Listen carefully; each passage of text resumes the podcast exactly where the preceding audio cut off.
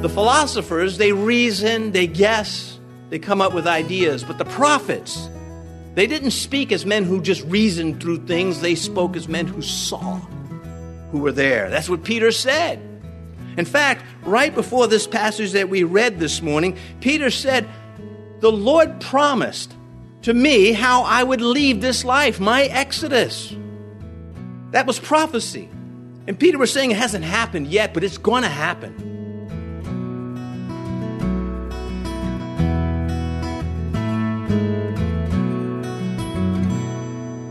This is Cross Reference Radio with our pastor and teacher, Rick Gaston. Rick is the pastor of Calvary Chapel, Mechanicsville. Pastor Rick is currently teaching through his series called The Believer's Basics. Please stay with us after today's message to hear more information about Cross Reference Radio, specifically how you can get a free copy of this teaching. Turn in your Bibles to 1 Peter chapter 1. Let's join Pastor Rick for part 1 of his message called Prophecy. This morning's topic is prophecy. We are going to read verses 16 through 21. For we did not follow cunningly devised fables when we made known to you the power and coming of our Lord Jesus Christ, but were eyewitnesses of his majesty. For he received from God the Father honor and glory when such a voice came to him from the excellent glory This is my beloved Son, in whom I am well pleased. And we heard this voice which came from heaven when we were with him on the holy mountain. And so we have the prophetic word confirmed, which you do well to heed as a light that shines in a dark place until the day dawns and the morning star rises in your hearts, knowing this first that no prophecy of Scripture is of any private interpretation for prophecy never came by the will of man, but holy men of God spoke as they were moved by the Holy Spirit. I think it's some of the most beautiful words in all the Scripture, right there. Those 16, uh, those verses from verses 16 to the end and verse 21. They say so much. Our text is verse 19. Uh, that is going to set the pace for us this morning. And so we have also a more sure word of prophecy, which you do well to heed as a light shines in a dark place. Now, I have opted to read the alternate rendering in the New King James. You have it where it says there in verse 19, so we have the prophetic word, and in the margin, an alternate, the more sure word. That is a better translation I, I, again, the translators, they have such a, a heavy job uh, before them when they begin to make a translation, but there's, there are places where uh, you, you scratch your head a little bit and say they missed uh, the better uh, option of the ones that were before them. Well, when Peter spoke of the power of the predicted word of God, and that's what he is talking about here when he mentions prophecy, the predicted word of God he spoke about, he was speaking about the divine mark that is on Christianity and on no one else. This element, this, this feature, uh, it is power to refute the lies about God and about man. It is power to refute the voice of the devil. It is the voice of prophecy, which is the voice of God. And we have uh, quite a bit to say about it. Uh, these early believers, they did not suffer and die for fables. They died for what they saw with their own eyes, what they lived through with their own lives. And as best they could, they preserved it for us. And Peter is talking about that. He said, I was on the Mount of Transfiguration. I heard the voice. I heard the Father. I was there.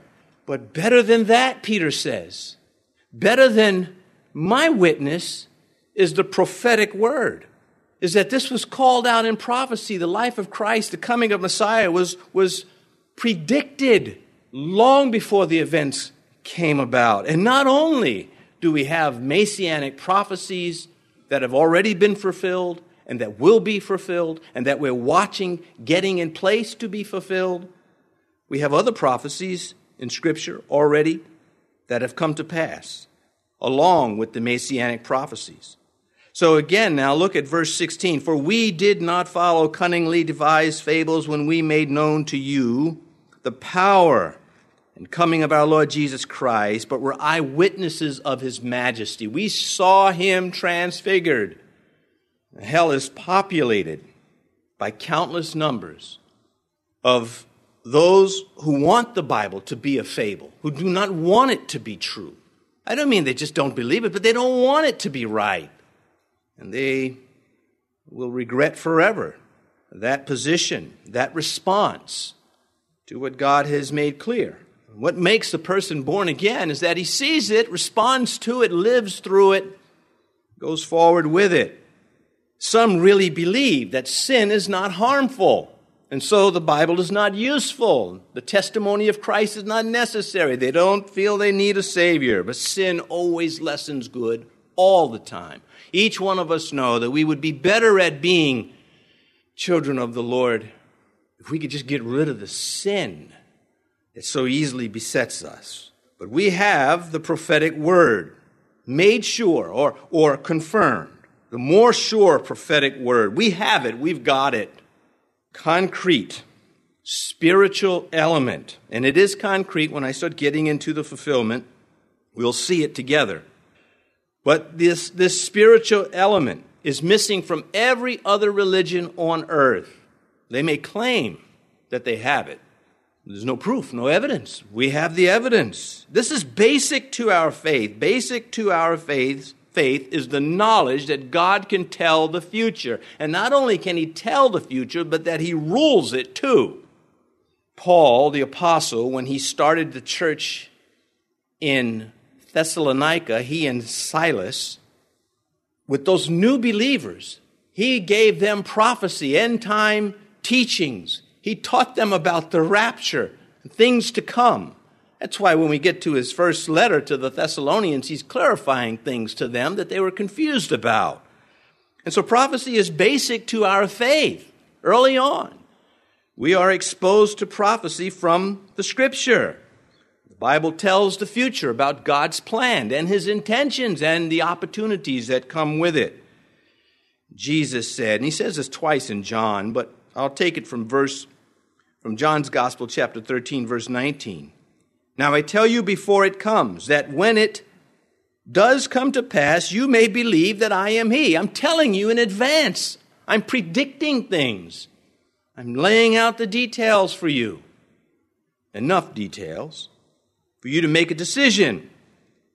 Because all true prophetic teaching comes with the intention of the listeners applying what they have been exposed to, what they have learned.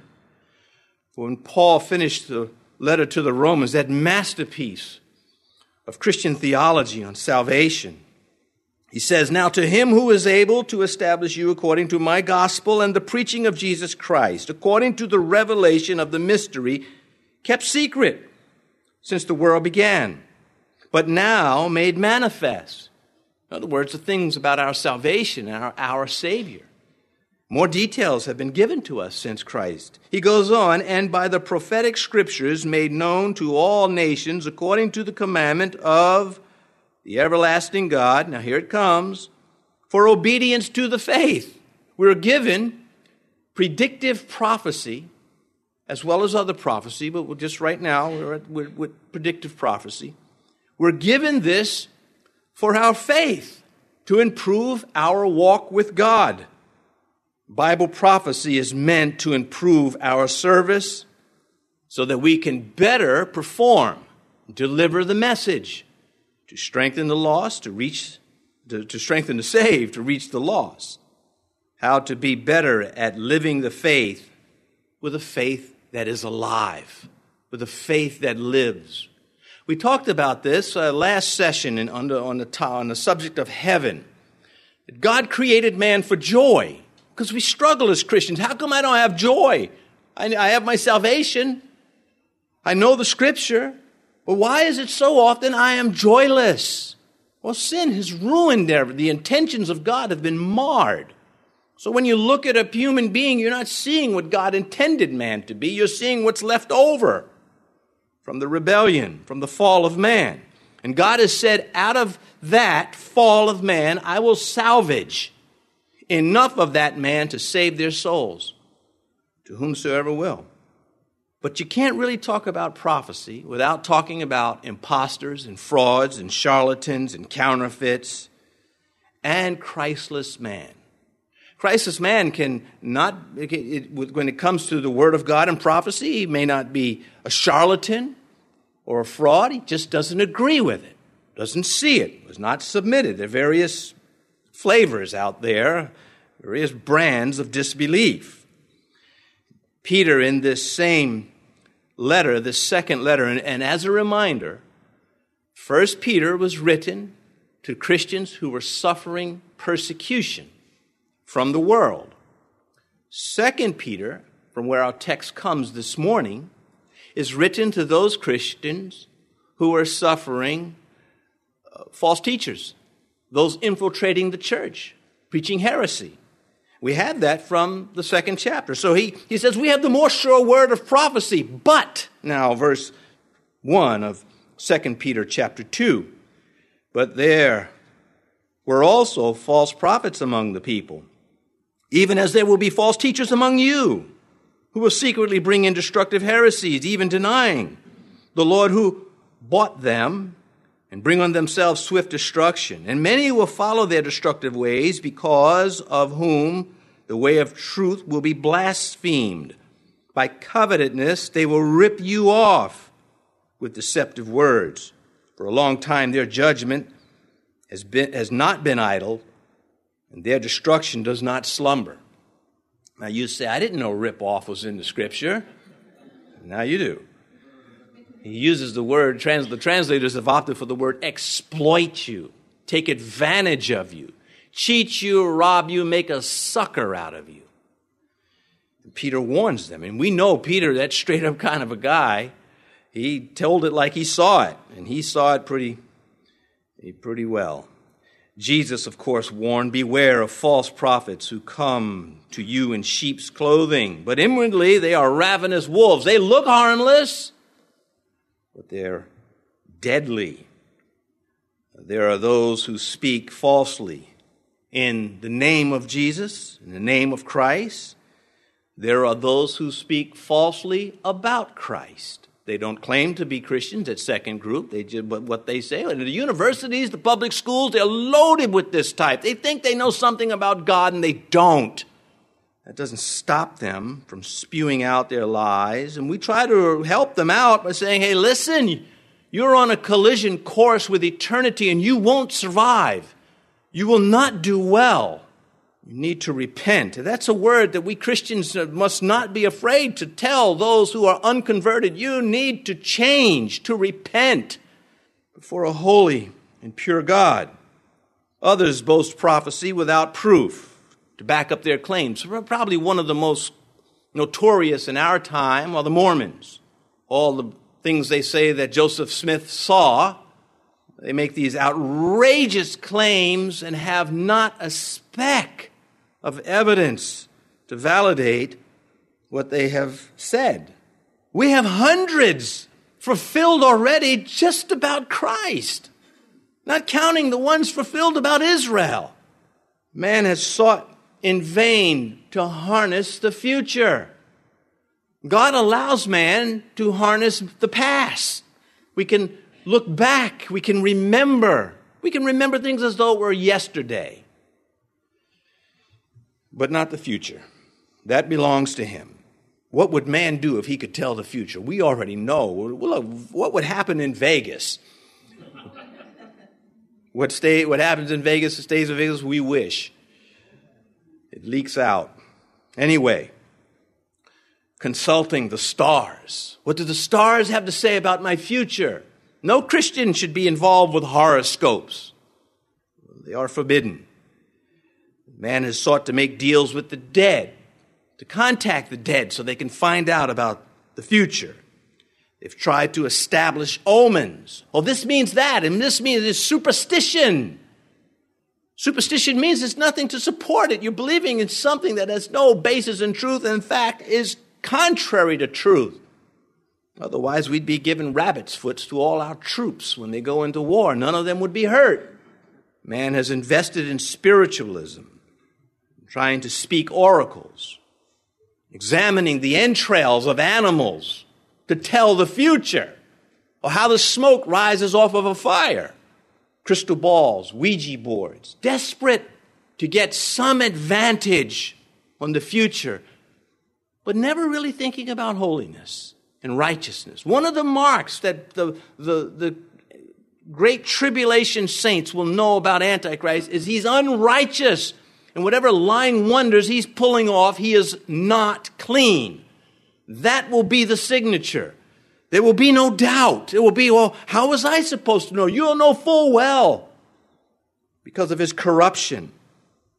To know the future is a power that belongs to the God of the Bible and him alone. Now, he allows lying wonders from time to time. He warns us of these things. Deuteronomy chapter 13, verses 1 through 3 lay it all out. Someone comes along with dreams and they come along with visions and they tell a prophecy and it happens. But they're leading you from me. So that's that righteous feature missing. You know that I'm testing you. And that's why they are given.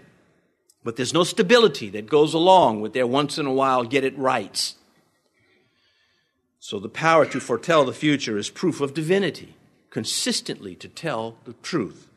Isaiah the prophet said it this way God speaking through him Let them bring forth and show us what will happen. Let them show the former things what they were, that we may consider them and know the latter end of them, or declare to us the things to come. Show the things that are to come hereafter that we may know that you are God's. Yes, do good or do evil, that we may be dismayed and see it together. Prophet Isaiah is saying, You want to prove that your little fake gods are gods? Well, let them tell me about the past and let them tell me about the future and let them tell me in righteousness. And of course, they could not. Bible prophecy is the movement of spiritual information from God. And when it's not, when there's spiritual information moving not from God, that is demonic. It is coming from somewhere else. It is either a lie or it is a test. But Bible prophecy is the movement of true, of genuine spiritual information from God to man. John's Gospel, chapter 14, verse 29. And now I have told you before it comes that when it does come to pass, you may believe. Now, we read that from John chapter 13. We see it reinforced by the Holy Spirit, preserved by the Holy Spirit, so that we catch it, so that we say, God is making an emphasis here. Let me not miss it. Bible prophecy is not limited to prediction. The context will, of course, make that clear as one reads and studies the Scripture, which, as to which facet of prophecy we're dealing with.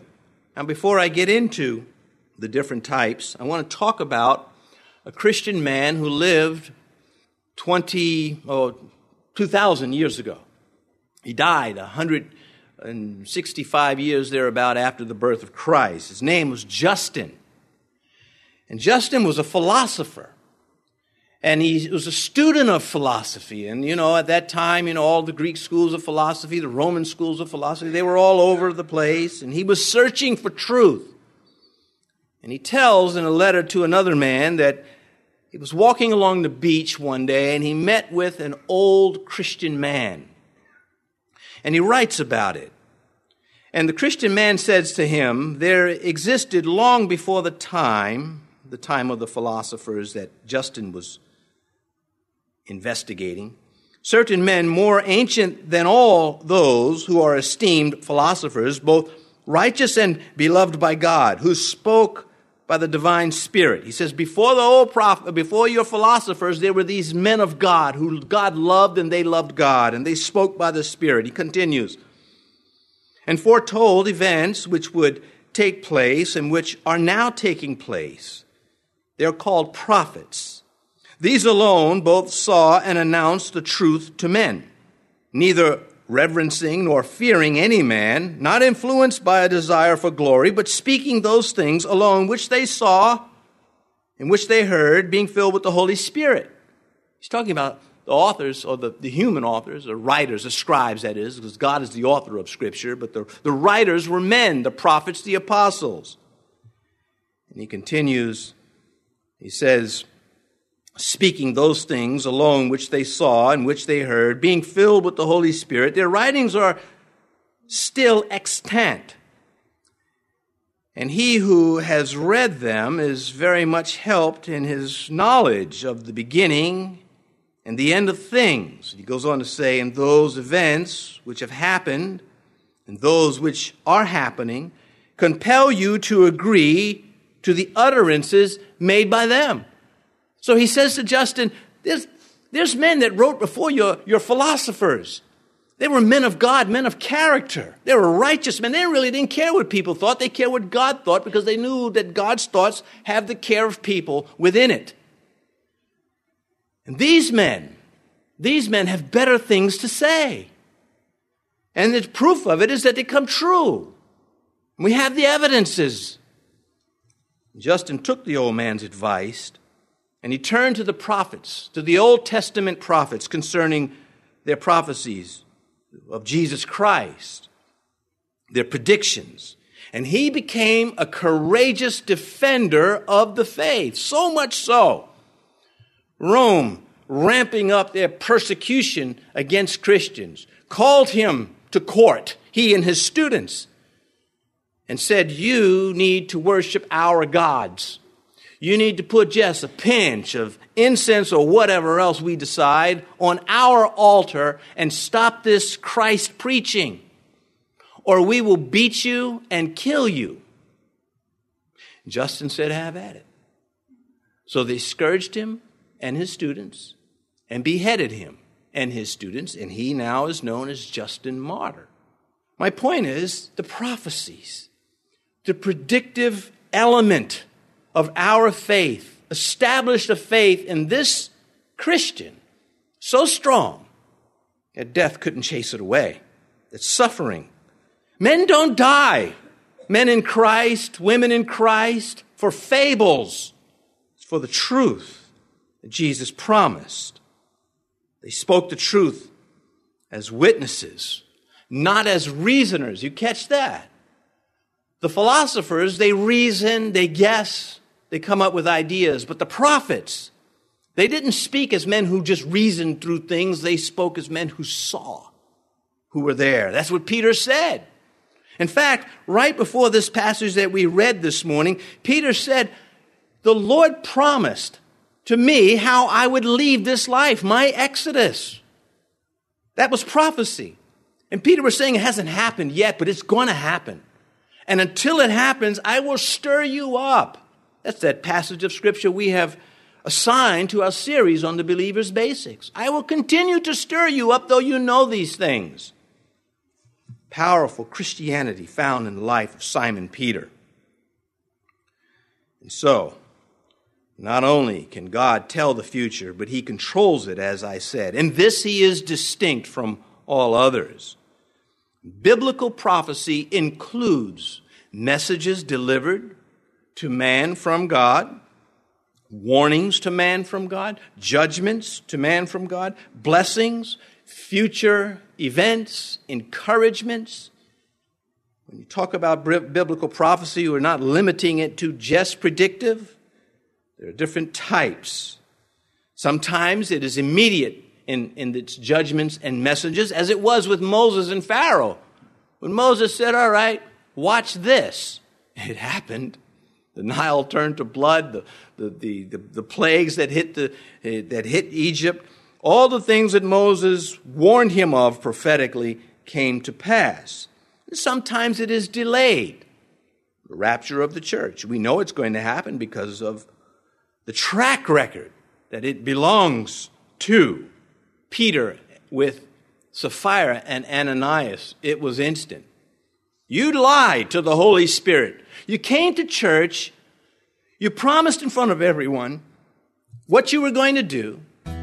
Everybody said, Wow, that's impressive. And then you lied. And Ananias dropped dead.